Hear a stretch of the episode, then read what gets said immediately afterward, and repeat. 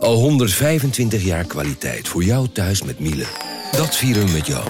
Ontvang nu tijdelijk een cashback tot 125 euro op veel Miele-apparatuur. Geniet van de kwaliteit van Miele. Voor perfect verzorgd wasgoed en kleding die veel langer mooi blijft. Voor een stralend schone vaat, even perfect als jouw diners. En een stofvrij thuis waarin echt hygiënisch schoon de standaard is. Check miele.nl voor alle feestelijke aanbiedingen. Hey podcastluisteraar.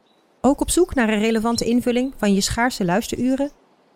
Tune dan in op de podcastserie ESG, even samengevat van BNP Paribas. Wij, Marloes en Aldert, spreken daar duurzame voorlopers en wereldverbeteraars. Waarover dan? Nou, bijvoorbeeld of we ooit duurzaam kunnen gaan vliegen. En waarom koeien in de stad nou een goed idee is? Dat en meer elke twee weken in een nieuwe aflevering.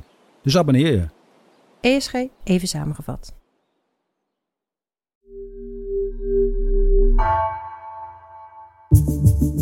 Vanaf de redactie van NRC het verhaal van vandaag. Mijn naam is Geertje Tunter.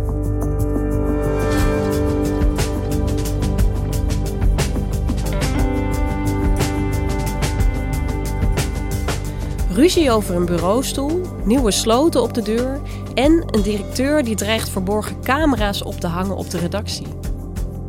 Een groot conflict tussen het personeel en het bestuur verlamt de Limburgse regionale omroep L1, ziet Limburg-correspondent Paul van der Steen. Hoe heeft het zo ver kunnen komen?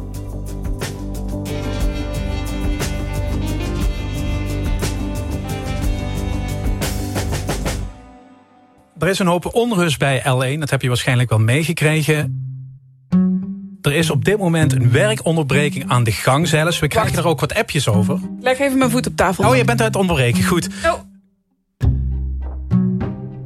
Op 3 februari is er een werkonderbreking geweest bij L1. We krijgen er wat appjes over van gaan jullie op zwart, gaan jullie ermee stoppen, gaan jullie de zender dichtgooien? Nee, dat gaan we allemaal niet doen. De uitzendingen liepen overigens gewoon door. Omdat wij voor een deel ook in de entertainment business werken en de show must go on. Op tv was er een soort uh, tickertape onder in beeld te zien uh, dat er actie was.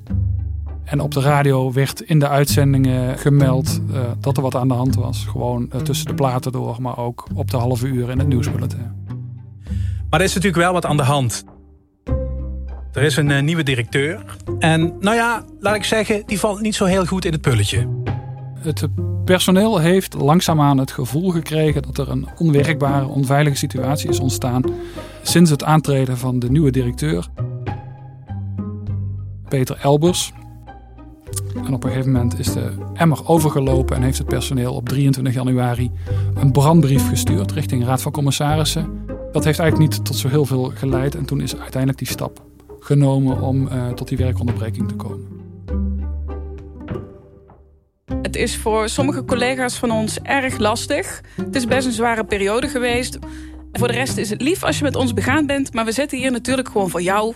Dus onze uitzending Route Regio die gaat voor jou gewoon door. Ja. Medewerkers van, uh, van L1 die legden dus uit protest tegen hun directeur het werk neer. Waarom gebeurde dat? Een gebrek aan communicatie vanaf het begin uh, tussen personeel en de directeur. Ook gebrek aan informele contacten. Die directeur uh, had afgaande op wat ik heb gehoord van personeelsleden, de neiging om zich op te sluiten in zijn kantoor. Heeft op een gegeven moment ook nieuwe sloten op zijn kantoor laten maken. De draairichting van de deur laten veranderen. En daar kwam dan nog bij, en dat is echt de druppel geweest, dat uh, de directeur, uh, Elbers, op een gegeven moment een concept privacyreglement heeft gemaakt. Waarin hij stelde dat hij het recht zou moeten hebben bij zwaarwegende redenen, door hemzelf te bepalen, uh, het recht zou moeten hebben om mailverkeer in te kijken, maar ook om verborgen camera's op te hangen, waarbij die personeelsleden in de gaten zou kunnen houden. De camera's ophangen op zijn eigen redactie. Ja. Dat is niet, uh, dat is niet niks. Hoe kon er zo'n gespannen situatie ontstaan? Ja, het begint eigenlijk in 2018 met het afketsen van een, een, een fusie tussen uh, Omroep Brabant en de Limburgse Omroep L1. En dat was voor de Raad van Commissarissen en voor uh, de uh, zittende directeur eigenlijk het moment om te stoppen en plaats te maken voor nieuwe mensen. Dat heeft men proberen op te vangen in eerste instantie met twee interim-directeuren die aantraden. En een tijdje daarna is er ook een uh, nieuwe raad van commissarissen als toezichthoudend orgaan op de omroep gekomen. daar zat al een soort wrijving voor wat betreft het, het personeel van L1. Dat zit hem in twee mensen, die, in die driekoppige raad van commissarissen. Voorzitter van de raad van commissarissen, Hans Koppes, die heeft een achtergrond in de zand- en grindwereld. Een wereld die nogal eens opduikt als het gaat om integriteitsaffaires die in Limburg spelen. Ook overigens in een integriteitsaffaire die nu voor ligt en die uh, heel binnenkort gaat leiden tot de allereerste parlementaire enquête in de Staten van Limburg. Uh, en het zou zomaar kunnen dat deze meneer Hans Koppes straks onder Ede moet getuigen. Zou je misschien al niet moeten willen als omroep. Hè? Dat je zo'n uh, man die toch heel gemakkelijk onderwerp van nieuws kan worden in je raad van commissarissen hebt. Ja, ziet er niet zo goed uit. Nee. Een ander uh, lid van die raad van commissarissen was mevrouw uh, Mirjam de Pont. Mirjam de Pont is een voormalig wethouder eh, voor het CDA in Maastricht. En vrij snel nadat ze in die raad van commissarissen bij L1 kwam te zitten, werd zij ook verkozen in Provinciale Staten van Limburg. En daar was men bij L1 echt ongelukkig mee. Hè, want ja, dat, je, je, loopt echt de kans dat je daar echt geregeld in uitzendingen hebt op radio en tv. En deze vrouw heb je tegelijkertijd in je eigen toezichthoudend orgaan zitten. Waarbij je dus ook nog eens de uh, schijn oproept dat iemand uit de politiek invloed heeft op het rijlen en zeilen van L1. Ja, en je zei er was wrijving over, dus de redactie was daar niet tevreden mee, kan ik me zo voorstellen. Werd er iets met hun kritiek gedaan? Um, ja, eigenlijk vrij weinig. En tegelijkertijd werd wel Peter Elbers benoemd. Iemand die in de jaren, begin jaren 80 een blauwe maandag in de journalistiek heeft gewerkt. Daarna carrière heeft gemaakt in de communicatie. En die nu zijn vinger opstak om directeur te worden bij L1. Daar komt nog eens bij dat uh, Elbers op het moment dat hij aantrad als directeur fractievoorzitter was van de VVD. In Horst aan de Maas, gemeente in Noord-Limburg. Dat is eigenlijk weer een politieke dubbelfunctie. In het geval van Elbers was dat probleem in die zin redelijk uh, snel opgelost dat hij een paar weken na zijn aantreden als directeur aankondigde dat hij dat fractievoorzitterschap op zou gaan geven. Blijft natuurlijk wel het feit dat hij eigenlijk vers uit de lokale politiek L1 binnenkomt. Ja, en dat vraag je natuurlijk wel af. Mag het eigenlijk een functie als politicus en dan ook in de raad van commissarissen of in de directie van een omroep zitten? Ja, het was vroeger ooit heel gewoon. Hè. Je zag ook in de landelijke omroep, zeker bij de zuilenomroepen, dat uh, soms mensen in, in, de Tweede Kamer zaten en ook tegelijkertijd uh, directie voerden van een, uh, een omroep. Dat is langzamerhand sowieso gesleten, maar er is ook wetgeving gekomen die dat nu verbiedt. De mediawet verbiedt nadrukkelijk dat actieve politici een rol hebben in de directie of het bestuur van een omroep. Alleen op de een of andere manier heeft de wetgever, de Kamer, uh, laten liggen dat je dat ook regelt voor regionale omroepen. Waarbij je eigenlijk zou kunnen zeggen dat het daar misschien nog wel belangrijker is, omdat het allemaal wat benauwder is. Maar tegelijkertijd um, heeft elke omroep ook e-, eigen, eigen statuten als organisatie. En zie je dat alle regionale omroepen in een statuut hebben staan dat ze geen actieve politici uh, op directieniveau of in raden van toezicht willen hebben. Ook L1 had zo'n bepaling. Uh, alleen is dat statuut gewijzigd kort nadat mevrouw De Pont uh, is aangetreden als staatslid voor het CDA. Dus uh, ja, nu kan dat, kan dat wel bij L1. Is dat toeval of hoe moet ik dat zien? Um, dat valt lastig na te gaan. Het had ook iets te maken met het feit dat er op dat moment nieuwe statuten moesten komen. Maar ja, het is wel gek dat er dan één omroep is die net op dat moment die statuten wijzigt. Op die manier.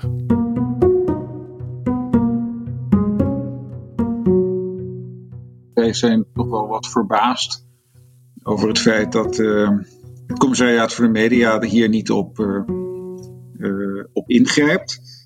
Ik sprak hierover ook met Thomas Bruning, algemeen secretaris van de Nederlandse Vereniging van Journalisten.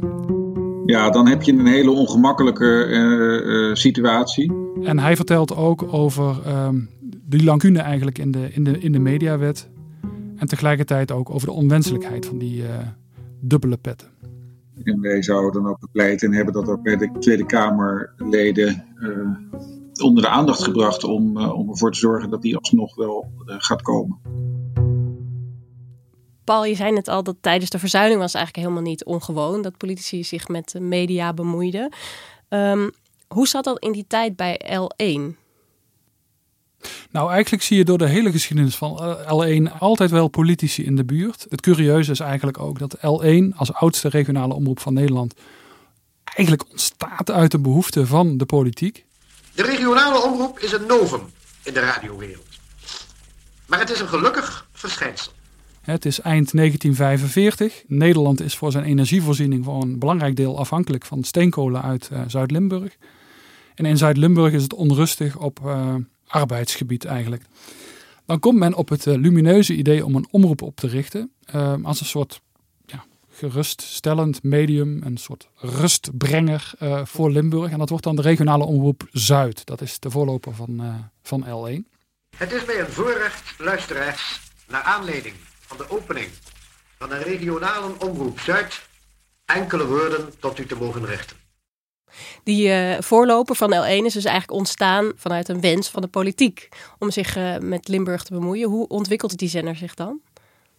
In eerste instantie, maar dat is ook niet ongewoon en is eigenlijk ook in de pas met de rest van Nederland, hè, is dat uh, um, een betrekkelijk brave zender. Hè, keurig in het spoor van de, de, de, de gezagshebbers en ook de kerk. En dat verandert eigenlijk onder invloed van de maatschappelijke omwentelingen die midden jaren 60 beginnen. In Limburg begint dat ook midden jaren 60, maar druppelt eigenlijk bij die omroep pas goed door in de jaren 70. Als er ook jonge omroepmedewerkers komen die ook een soort nieuwe wind binnen die omroep brengen. En een uh, dermate kritisch geluid dat er zelfs op een gegeven moment wordt gesproken van uh, de regionale omroep Zuid als de Vara van het Zuiden. Een soort uh, linksige, uberkritische omroep. De politiek schrok daar wel een beetje van. Ehm, was af en toe ook oprecht boos, omdat ze te kritisch waren geweest. Limburg is lange tijd een zwijgende provincie geweest. Het bestuur kan nog steeds niet wennen aan kritische geluiden. Nou, daar hoor je dan opmerkingen van uh, de ROZ is te links, de ROZ is te eenzijdig, de ROZ doet niet aan positieve berichtgeving. De ROZ is geen zender die Limburg promoot. Dan zie je ook midden jaren tachtig dat er op een gegeven moment een poging komt. Uh, geïnitieerd vanuit een aantal mensen uh, verbonden aan het CDA. Om een, uh, via een aparte stichting die zendmachtiging eigenlijk weg te halen bij de regionale omroep Zuid. En een in hun ogen neutralere omroep te starten. Met programma's die recht deden aan uh, al het moois wat er ook in Limburg was. Enfin, een aantal kreten die uh, ja, kennelijk belangrijk zijn voor mensen die uh, Limburg wat hoger willen opstoten in de vaart der volkeren. Maar ik denk dat dat geen journalistiek uitgangspunt is. Uiteindelijk gaat de Kamer daarvoor liggen en dat gaat niet door. Hey, en um, je vertelde net dus al dat de zaken echt escaleren vanaf het moment dat Peter Elbers aantreedt als nieuwe directeur. Um, vertel eens, hoe is dat gegaan? Was het echt ruzie vanaf het eerste moment? Ja, Elbers begint in, uh, in september en uh, hij krijgt zelf het gevoel dat hij uh, niet echt heel erg hartelijk wordt welkom geheten. Dat was een merkwaardige dag, die 7e september. Mijn eerste dag als bestuurder. Een merkwaardige dag want er was uit de organisatie niemand om mij welkom te heten nadat ik mijn elektrische auto aan de laadpaal had aangesloten. In november lekt er dan een uh, videoboodschap uh, uit. Die is bestemd voor intern gebruik. Het was een onwerkelijke tijd. Een harde tijd. Een tijd waarin ik merkte dat mensen afstandelijk bleven. Het is eigenlijk aan de ene kant een soort uitgestoken hand naar, uh, naar het personeel toe. En tegelijkertijd is het een soort waarschuwend vingertje, misschien wel een soort dreigende vuist. Want uh, Elbers zegt in die videoboodschap dat uh, hij het gevoel heeft dat er een guerrilla vanuit het personeel tegen hem plaatsvindt. Een uh, guerrilla? Wat bedoelde je er dan mee? Nou, dat hij vanaf het begin af aan wordt, uh, wordt tegengewerkt. Het gedrag van één of meerdere collega's dat absoluut niet door de beugel kan. En dat er ook dingen zijn gebeurd die het, wat hem betreft het daglicht niet kunnen verdragen. Ik bedoel het weghalen van mijn bureaustoel. Een mooie fraaie bureaustoel met een lange rugleuning. Het personeel zegt daarvan, ja dat was een bureaustoel van de redactie. Van iemand die rugproblemen had. Die hebben we teruggehaald. Het plaatsen van een kruis op het raam van mijn kamer. En het ophangen van uitroeptekens tegen het raam. De redactie zegt van nou heeft iemand een grapje willen maken. Want die ramen waren opeens verduisterd. En die, die heeft een diagonaal kruis daar neergezet. Beetje vanuit de gedachte van verboden hier naar binnen te, te kijken. Deze guerrilla hoort niet thuis in een organisatie. En ook niet bij ons. En ik zal er alles aan doen om dit te bestrijden en goede maatregelen te nemen. Iedereen is dus gewaarschuwd. Helaas, het is niet anders. Een tijdje daarna komt Elbers met een eh, concept privacyreglement.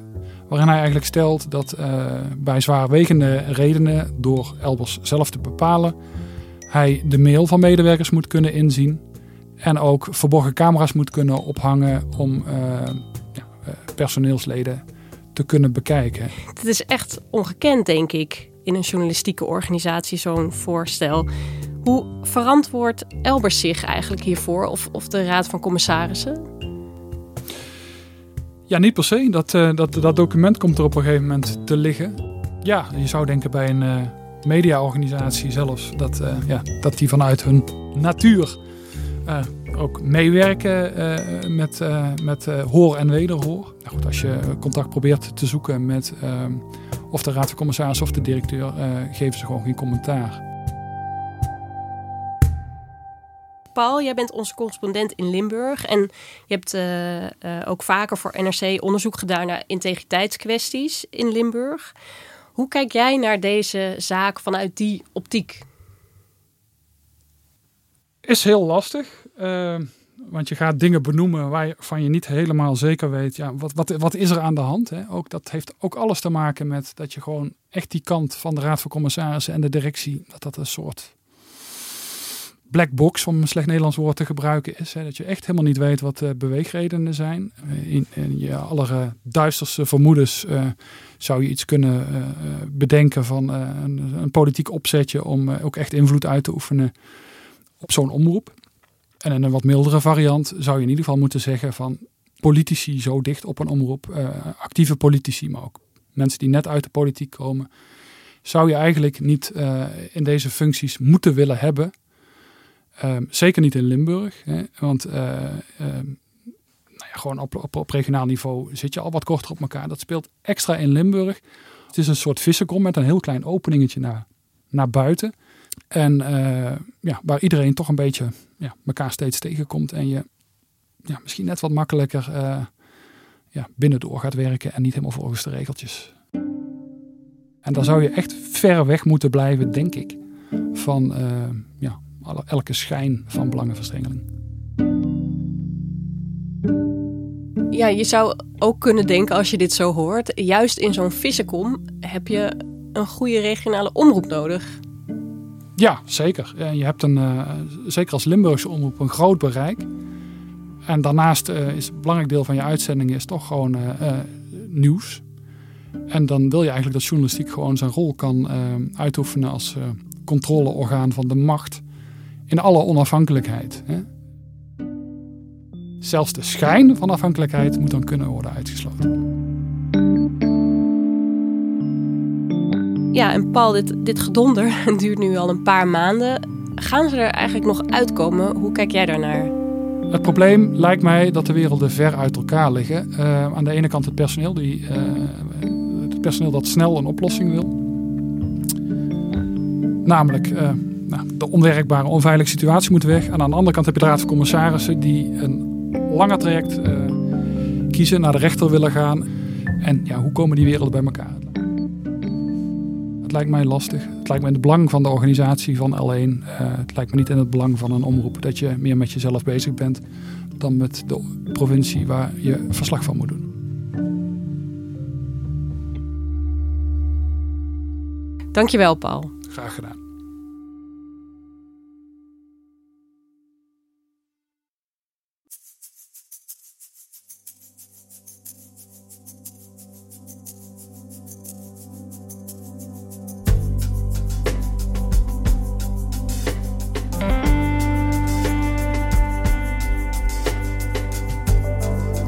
Je luisterde naar Vandaag, een podcast van NRC.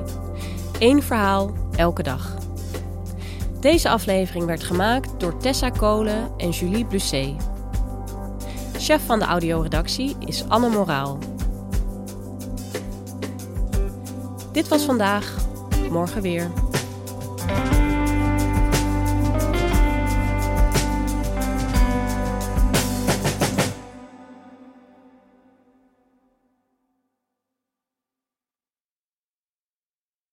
Technologie lijkt tegenwoordig het antwoord op iedere uitdaging. Bij PwC zien we dit anders.